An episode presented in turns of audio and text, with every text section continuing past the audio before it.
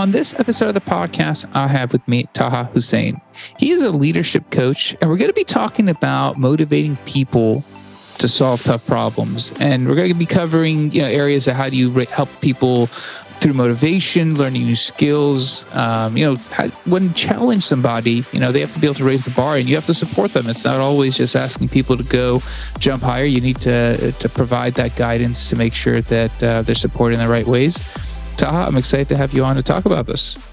Excited to be here. Awesome. So before we dive in, let's start off right at the top. If you could just let everyone know uh, a quick uh, summary of who you are so that we can have some context to the episode. Awesome. So I'm Taha Hussain. I am a software engineer who turned into a manager and leader at tech companies. I worked at startups, uh, tech companies like Microsoft, Yahoo, Walmart. And last year, I started a business for uh, leadership coaching. And so what I do is I work with individuals and also groups to talk about leadership and how can they lead their teams and themselves better. Awesome. Awesome. Um, yeah, I think this topic kind of feels it fits right into your wheelhouse of, of of leadership, and it's a it's a great topic about motivating people to solve tough solve tough problems. And I and I know obviously you know there's there's probably you know different ways to approach this, and I want to hear your take because obviously the biggest challenge people have when solving any problem is is how to go about actually the process of figuring out what to tackle, right? A lot of times somebody comes tells you, go do this. And for the most part, if you don't know how to solve it, you have to spend some cycles just to figuring out what don't you know, you know, trial and error. That doesn't necessarily fit or help a company in, in reality. Obviously, it's not what they want somebody to do, but a lot of times it happens. I guess from your point of view, when you kind of think about people and approaching problems, tough problems. You know, what are some of the initial frameworks of helping support someone, right? Like right off the bat, I want to go ask somebody to do something that might not be in their wheelhouse. They might not be comfortable. What do I do? That's a great question. Asking people to solve tough problems and tough, an example is they haven't tried something before, something new for them. I'll talk about a story. You know, there's um, back in Yahoo when I was a new manager, I had a new team and I didn't know anyone on the team. And I was doing one on ones. And one of the engineers, who was a senior engineer, he asked me about his growth plan. And so I asked him about because a lot of team members that we had worked on big data. And he had he didn't have the expertise in that. So I asked him, hey, you know, we need help over there. And so it'd be great for him to learn this new skill. And he was like, hey, big data, that's like, you know, he seemed like big data is like too big. Like out of my comfort zone. I haven't even heard about it. I see people talk about it. It seems like something too big for me. And so that was one thing I realized. And then uh, over the course of one week, I got to know more about him, what he really likes doing, what his strength is. He was a great Java programmer. I mean, he could write code like I have not seen write code like that sometimes. And so I saw that, and that's a basic requirement for you to learn the technology of big data. But he didn't know that part. The second part was the team actually needed a lot of help. The team signed up for big goals for by the chief architect for the for, for the company in that quarter. And so we didn't have enough strength to fix all those problems in that quarter. So I went to this guy and I said, so so first thing is that you we want to connect people with a pain point that they care about, somebody that they care about. You know, if you are, say, for example, in the esports industry, like I was in the last time, people care about the player's experience. But sometimes it's not the customer, it's your immediate team members or your family members or your friends, whoever that is. And so I talked about the team that he's working in for a while, and he's a senior engineer, and the team desperately needs someone to come and help. And based on what I've seen him doing, his Java, his expertise, he's the right candidate to solve that problem. I could go and hire somebody, but I would still be doubt. But this person can actually solve this problem. So what I did was to make people go towards solving a tough problem, you need to show why it's important because they have to get out of their safe zone. I don't call it comfort zone, I call it safe zone. They have to come out the safe zone feeling I can fail. And at the same time, you have to give them confidence that they can do it. You have to make them believe that they are the ones who can actually do it. You know what? In three months, the person not only learned the stuff, he was the he was the maximum contributor to the code base. My boss was amazed by that. Hmm. Interesting. You know, you said something um, really, I, I think, interesting there when you said move out of their safe zone. And obviously, as people, when you we are kind of risk averse, right? Humans, you know, however way you view evolution, that's a whole different topic. I'm not an expert, but obviously part of our DNA is built on survival still. And our safe zone, our comfort zone is very important to us. So, you know, you mentioned connecting the problem, why it's important. You're trying to connect that why, give them a reason to move out of their safe zone. So, when to get somebody to move out of their safe zone and to for them to feel comfortable that failure is okay, is part of that solution also understanding that like it's you know the accountability component isn't you know we don't want that quote unquote blame culture. We want to understand what happened but you know you're safe if you fail. Because a lot of times we talk about creating that blameless culture but most people don't feel that's that's accurate or true. That's an excellent point that we are not feeling safe because we would be judged by the results or the work we are doing. And so if i fail i'll be judged by that and while that sounds true it's also based on behaviorism that watson suggested uh, came up with you know 100 years ago and that has been proven wrong because we are now saying that hey I like you as a team member because you're doing good rewards. The day you don't produce rewards, I don't like you. And there's a lot of corporate culture talking about why you should not have friends at work. But thing is that as a human being I'm working with, you are going to build a happy relationship with them. You know, drawing those lines is much more difficult than accepting those lines that these are human beings. I'm just working with them. The main goal over here is not to tell people to produce excellent results. It's about did you put in your best effort? if you have put in your best effort, that's what counts because there's so many unknowns that are happening and you can't control everything. So, as an example, there's a movie called Apollo 13, which Ed Harris plays the role of the flight operation. And this is based on a real story.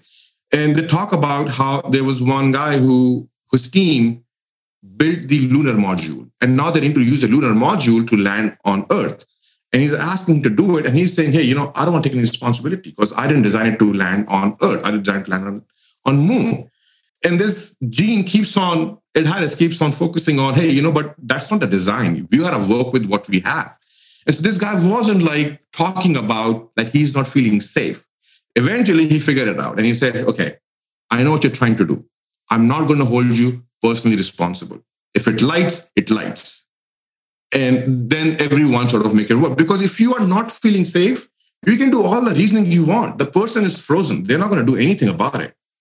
That's just our nature. And so accepting that as a reality that we have to make people safe and not create environment, an environment in which they their creativity does not flourish, doesn't work for us.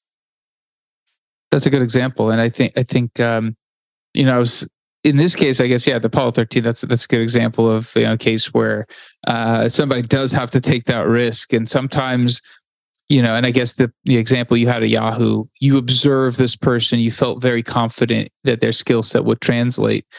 And I guess sometimes, you know, we do have that component of this person plus some new skill is going to mean they can achieve this. And as a manager, maybe you're observing that that person obviously is in the thick of it. They're not necessarily you know seeing that that you know purview of of, of where they are with with that gap that gap is important though right and obviously the organization has to make an investment for that person to to to, to upskill learn whatever they need to do to be able to tackle this problem if it is something if it is a skill based issue you also have to take into account somebody needs that time somebody needs to have that opportunity to learn those you know that that that new skill and then also apply it there's there's cycle how, how do you support that? So that obviously people have to still do their job, and you're asking them to take on something new and and making sure that they have the right skills to do it. So planning is part of everything. We have to leaders plan a lot, and they plan to plan a lot too. Plan to plan is very important. And so what you're doing is that you're making a plan as a project manager and taking this as a project. You just go and learn and saying it doesn't work. You got to help the person through the process help them build a plan because they are, in this case, was a software engineer. He's not necessarily a project manager, but I am, and I'm supposed to help him with that. So I use my expertise on breaking down his learning goal into small steps, but each step is also aligned with the goals that we need to deliver in a quarter over a period of time. It's not like a big bang. End of three months, here's the result. That won't happen. And so we have to break it down in small pieces. But what that does automatically, it creates small achievements. Now the person is does something, he solves a problem, feels good about it, gets more confident, picks up a higher task, and then it it just becomes a snowball and keeps on rolling. Now, as a manager, you have to manage the learning aspect along with the delivery of the project, and they go hand in hand. Yeah, I was actually thinking as you're mentioning that you kind of referred to the safe zone. You, you talk we're talking about skills, and we're talking about obviously you know people have to you know, you know they're being challenged to solve something new. It happens every day. They have to you know raise some some aspects of their ability to deliver.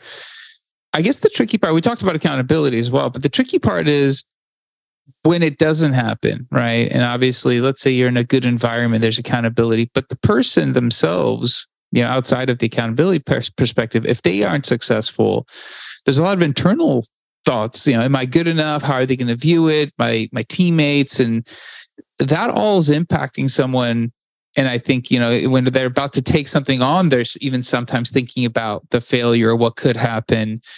And actually, if in lo and behold it does happen, there's a whole component to making sure that that person comes out not feeling, you know, worried about taking another chance, but feeling supported. I guess when you're looking at that that side of the house is that yeah, somebody is going to try and they're going to fail, and of course we're not going to hold them accountable but for their own well-being how do you help them understand and support them and pick them up? Okay so i'm going to take the help of some biology here okay? Um, let me explain one other part before we go into about the fear and handling that. What does it mean what we are doing? I'll tell you a story about it first. So tomorrow is my daughter's birthday and about an year ago around the same time she started sending me pictures of pugs like wearing ballerina dresses or like you know dressed up and all of that. And I was thinking, why is she sending these pictures? And I figured she has spoken to me before about having a pug because she likes pugs and maybe she wanted a birthday gift as a pug. Um, afterwards, I walked out and I saw someone walking with three dogs, and one of them was a pug. Then I went for a walk in the park. I saw so many pugs. It's like the universe was telling me, you need to buy a pug for your daughter, right? And this happens to us all the time. We think about buying a car. Say, I want to buy a Tesla, and you are thinking, and you all you start seeing is Teslas around you. It just happens to us. And so, in biology, this is uh, referred to as RAS, reticular activating system, and it's a two-inch or two centimeter uh, thing that sits right above our spinal cord, and that's where it connects our rational mind to our uh, subconscious mind, the emotional mind, which does all the activity. It's also all about feelings. Like fear is a feeling, safety is a feeling, it's an emotional concern, not a rational concern. And so what's happening is this RAS is like a cup. The concerns we have in this cup, we are going to look at the world with those with that information because we get about 11 million bits of data every second, but we can only process around 50 bits. 50 versus 11 million. On a good day, you can say 70 bits, but that's still not enough. How do you get all this data extracted every second? So this RAS system acts like a sieve. It takes our concerns, put data through it, and then what comes out is those 50, 70 bits that are all about our concerns. Okay. Now, if I'm concerned about failure, I'm going to see failure everywhere. Right? And it's just limited list, right? So, so we have to work with that. As leaders, lead people by mastering how to uh, manage this RAS, this cup. And they start with themselves first. If you're scared, you will emit more, you make you will make people more scared around you. And this is why again the example of Apollo 13, everyone was scared. And these are all like moonshots, they're all scared. But this leader is not scared. He's thinking, hey, failure is not an option. You gotta go bring people over here and he has to have that. If he's scared he would not be able to you know lead other people when he's scared. So having knowing you can fail is important so you can build a plan. But focusing on failure is not a good strategy. That makes that all you see is failure around you and you start thinking i'm going to fail and you end up end up failing. So, as a leader, as people are working through that, you have to keep on giving confidence. And so, motivation is something that I say as it's like an energy, and it's a different energy. It's not like it doesn't build up slowly. It's like a big bang kind of a thing. Like an, an event happens when the person that you are motivating generates a feeling inside of themselves, which makes them change the course of what they're thinking. Okay. And that's a big bang kind of energy happens inside them that they do. And so that talk has to happen. So for Yahoo, for example, my talk was with that person about the teammates and he can do it. And I, I believe in him. And after that, it's like just keeping momentum going on. You meet the person on a regular basis, but you have, if we have defined problem into smaller, smaller pieces, they're not looking at failure. They're building confidence. And if they fail at a small task, another task, then you can pivot. It's like a project. So it's not totally they start and they finish on the end. You manage the process and you learn in that process. So you have small, small, small, small failures, and then you start pivoting and you figure out what you want to do. So it builds confidence in them. So as a leader, that RAS that you're working with a person, you're focusing on what's in their what's in their sieve. You know what what what are they looking at? And each time when they're looking at something, help them figure out it's doable and they can do it. Hmm. Interesting. Yeah, I think um, you know when I was I was listening to you talk about the you know 50 you know the 11 million bits of uh, information coming in we can process you know 50 bits uh, a, a, second um, and i was thinking you know how many times does somebody find themselves overwhelmed uh, when they're tracking the problem and it could be anything. It doesn't have to be work. It could be home. And it's interesting that we're trying to potentially process over our capacity. And all of a sudden you throw your hands up and you're like, I can't. And you kind of mentioned, you know, that that factor of if you could help somebody and actually break that down to smaller, you know, bite-sized component to help them through the process. Sometimes that's all we need so that you're not trying to process that that whole ocean. It's just it, it sounds like it'd be impossible for our minds anyways. Yeah, so breaking it down like that helps relieve anxiety and it also breaks down to smaller pieces so you can pinpoint and focus on the problem. Yeah, it's it's funny is um I, you know, I, I, do a lot of podcasts, and um, a lot of times things come back to very few fundamental, you know, psychological things, safe zone, you know, psychology component, anxiety psychology component, uh, motivation. It's it's it's really interesting how you know uh, as as people managers a lot of the aspect of it is to help understand you know your direct reports understand them to get through some of those mental components because skills are probably less of an issue because when you hire somebody you do know what you're getting. And kind of what you've been talking about this motivation component is uh, and and you went back to in the beginning you mentioned if you could explain to them why the problem's important to help them focus to get them on on the same page you know to help them raise their game. It's really interesting. It's it's it's so much of an art. It's and, and there's so little people get taught on the job uh, before the job of becoming managed to help people you know approach these type of uh, uh, you know managerial problems and that that's the that's the real challenge in being a manager is you know you're part psychologist you're part you know person who breaks down work, as you mentioned. I mean, it's all these different hats that you have to wear, and this one's critical. You you are right in the point. You know, the way I look at the aspect of you are a people manager and a psychologist, for example, uh, it's a little bit different than that. Um, we have not been taught formally, you know, about so many things. For example, one of the things that I learned last year is how important is storytelling. And we are never taught storytelling in school. There is no course I mean, they talk about writing essays, but they don't teach you formally uh, how to write stories. And we watch stories around us all the time. In growing up in cartoons, watching movies, it's all stories.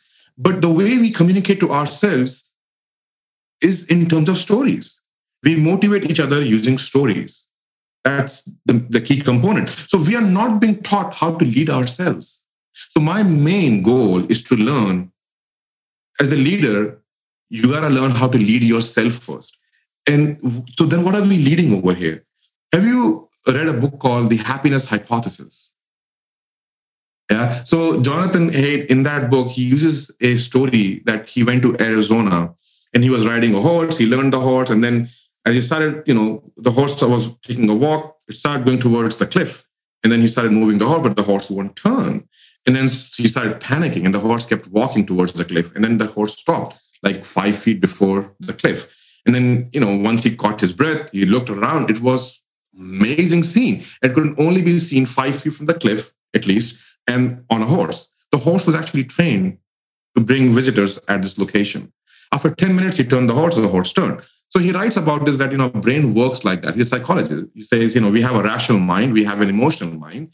And the rider's responsibility as a rational mind is to guide the elephant. Cannot force the elephant because, so this is a horse. He talks about an elephant instead. Our emotional mind is as big like an elephant, six tons, while the rider, rational mind, is like 0.1 tons. And so rider can't push, can't force the elephant. You have to influence the elephant. And the way to influence the elephant is by telling stories the elephant cares about. So if you like, there's there's a leader in Pakistan who's right now who used to be an ex prime minister. His mother went through cancer in '85 and she died, and then he built a cancer charity hospital in Pakistan in '80s, like early '90s. Like that's a corrupt country, but he did that through charity, and he had no expertise in cancer or, or medicine or anything. But he felt the pain of his mother, and he saw other people don't have access to the care and they're going to the pain. So he felt their pain as if he's feeling his mother's pain. And that's why he went towards solving that problem. And so these things move us. Connections are so important to us. When people talk about at work, eh, there's no friends because you have to sit them by one day. I say you're not fully committing yourself into it because you'll be hurt one day.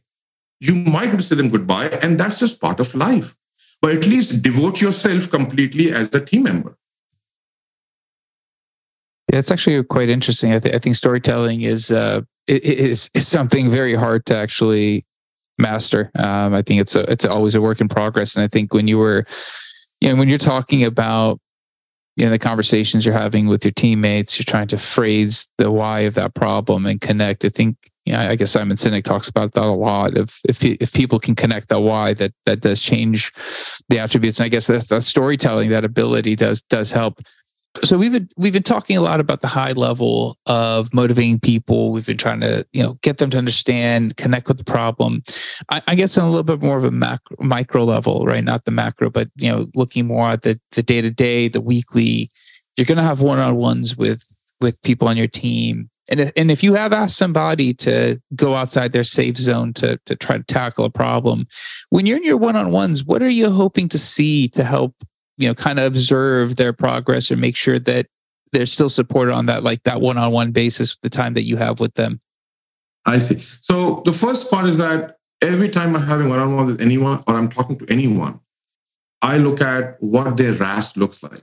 You know where are they focused? This is what like the entire world says where where focus goes energy flows so if they're focused on a personal problem that they're having at home and we say hey don't bring your personal problems to work the thing is that a human can't leave their problems at home. It's part of their life. So you kind of have to accept that, that that will be there. So, and everybody's going through something every day in life. So when a person comes, I let them air out what they talk, what they're thinking about. And for them, they have to feel comfortable that they can share anything they want to. So you have to build that trust with them. It takes a while with some people. And so they'll share information. You realize if they're having some personal trouble and stuff, that you have to work towards that. You have to help them air it out so that they can now remove those things out of the RAS so you are a RAS master. Your job is to figure out your own, and you also can help the other people work with their RAS. So I focus mainly on that.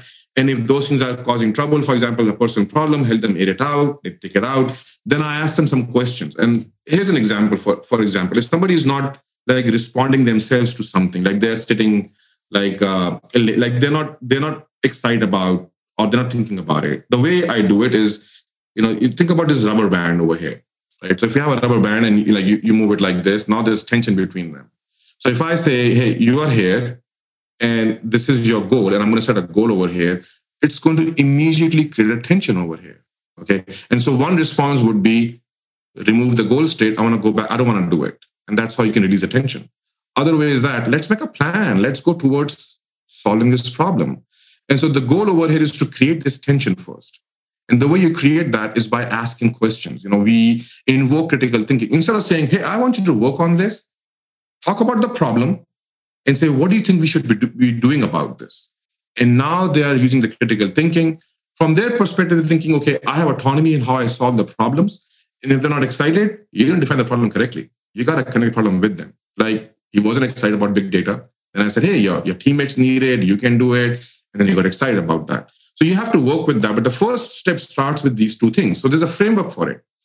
Uh, it's a famous framework. People don't talk about it like this, though. It's called the GROW framework. And you are helping people grow. Whenever they solve a problem, we're always growing. So G is for goal. So you define the goal over here. And the second part is that you define the reality. R is for reality. So now you have to do these two things. It creates an energy now. Now, you're not telling them what it is. You're having a discussion with them through Q&A. And they are the ones who are saying, oh, this should be the goal. Oh, this should this is what the reality looks like. So with this one, because you're asking questions, you have to convince them. There is no convincing, there is no argument. It's a conversation. You're asking question, they're answering. You're not even suggesting anything. Now, with this one, you will also explore if they're not moving towards this, there are some obstacles. So I say strategy is about when you want to hit a goal, if there is no obstacle, you can just make the goal. But there are obstacles in between, the defenders, are lines of defense. So you got to have a strategy to overcome those defenses. And so when you have obstacles, you got to have a strategy for that. And so for this person, he was saying, hey, you know, big data is too much for me, for example. And so for that, he needed some confidence, some actual confidence. And I was also, back in the day, used to be a very good big data engineer, but I did not mentor him. My goal was to coach him because he had his own talent and he could go and find all the information he wants to. So obstacle is there. O is for obstacles, but so also for options. Sometimes people will start discussing options. Hey, I'm excited. I want to do this. And if there are obstacles, you help them move the obstacles that are part of their ass. And then you start discussing options with them. Again, questions. So they come up with, hey, I can do this, I can do that, I can learn this first, and I can do that. So you're planning with them also around this, this thing. They're part of the planning process. And so the ownership is completely on them. You're not owning anything. You're saying, I'm here to help you go towards that direction. You're asking questions. They are the one who's giving you the solutions. They are the ones who's saying, this should be the goal. This is the reality looks like. You're only challenging them when they are not looking deeper or they are like, they have blind spots. You are only challenged through questions like that. And this is Socrates' method of invoking critical thinking. Now, the last step is will, which is what will you do next? And the important part is once they discuss what they want to do, like it's out there, it's not part of the RAS. Like when they, when they talk about it, now it automatically goes onto the RAS, the list that they want. Now they start looking forward towards it. All the data they see around them, 11 million bits, the filtered 50 bits that come out is part of the grow plan. And it, because they have the ownership. Ownership is the key piece for motivation to motivate people to do something. Absolutely. So I, lo- I love the conversation. I think um, there's so, there's so much more we could probably cover. We'll, we'll have to save it for another episode. But uh, uh, fantastic uh, insights, and and yeah, I'm gonna have to try to work on my RAS myself. I think, like everyone else, like you said, that's a work in progress. So, uh, fantastic stuff. I like to ask all my guests uh, this question, um, and it's if they could have a future guest cover a topic, what topic they would like to hear um, about. Excellent question. I am going to give you. There's a topic that I've been researching, and I don't have an exact answer yet on that. I have like different people, different theories, and I want an expert come in and talk about that. And that's on the word of gratitude you think about it, everywhere, let's talk about religions for a minute. Almost all the religions, no matter what they do, they talk about gratitude, no matter where they come from. Right? So that's one thing. The other part is that even now, people who don't follow religions in the community of leadership and others, they talk about gratitude. You mentioned Simon Sinek, he talks about gratitude. Right? Right? He talked about something, hey, I don't have a bucket list because then it means I'm not enjoying what I have. I don't have gratitude for that. And so the question is that why is gratitude so important for us to do big things? How does it motivate us? People say if you don't have gratitude, then you're not attracting things towards you. Why is that? I want to know a lot more about that. That's a good one. I like that. How would you like somebody to reach out to you, by the way? Because I'm sure other people want to reach out and pick your brain on what you LinkedIn about. is one of the best options to reach out to me. Okay. All right, we will make sure we include that. Um, Taha, thanks, thanks for being on the podcast. Thanks for sharing your thoughts. It was great. Same here. Thank you, Amir. It was great uh, being here. Absolutely. Thank you. That's it for this episode. Uh, we'll be back again, different guests, different topic. Until then, uh, two things. One, I, I, think that topic of gratitude is a great discussion and uh, understanding you know, how it impacts people management teams, why it's so important, and and you know could go a ton of different directions. But if you're an expert or, or know someone who could talk on that subject, I'd love to have you on the podcast. And secondly, if you find the podcast useful, please share it with somebody else. That's how the podcast has grown. And I appreciate anyone who does share it. And also leave a review, subscribe. That's that's the other way we like to see growth is through the subscriptions. So I appreciate anyone who is subscribing. And until next time, thank you and goodbye.